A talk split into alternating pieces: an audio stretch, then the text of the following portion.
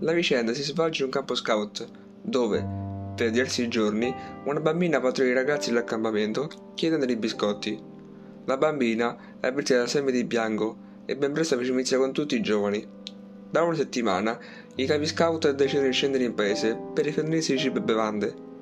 Però quando sono al supermercato si accorgono che Tre Bangone gli affissa la parete della foto della bambina, identica alla loro amica dei biscotti. Così i ragazzi domandano al proprietario se si tratta sua figlia. Sa, viene sempre da noi a mangiare i biscotti. Ma il negoziante si incupisce e, con voce triste, dice che è impossibile perché la figlia è morta sette anni fa.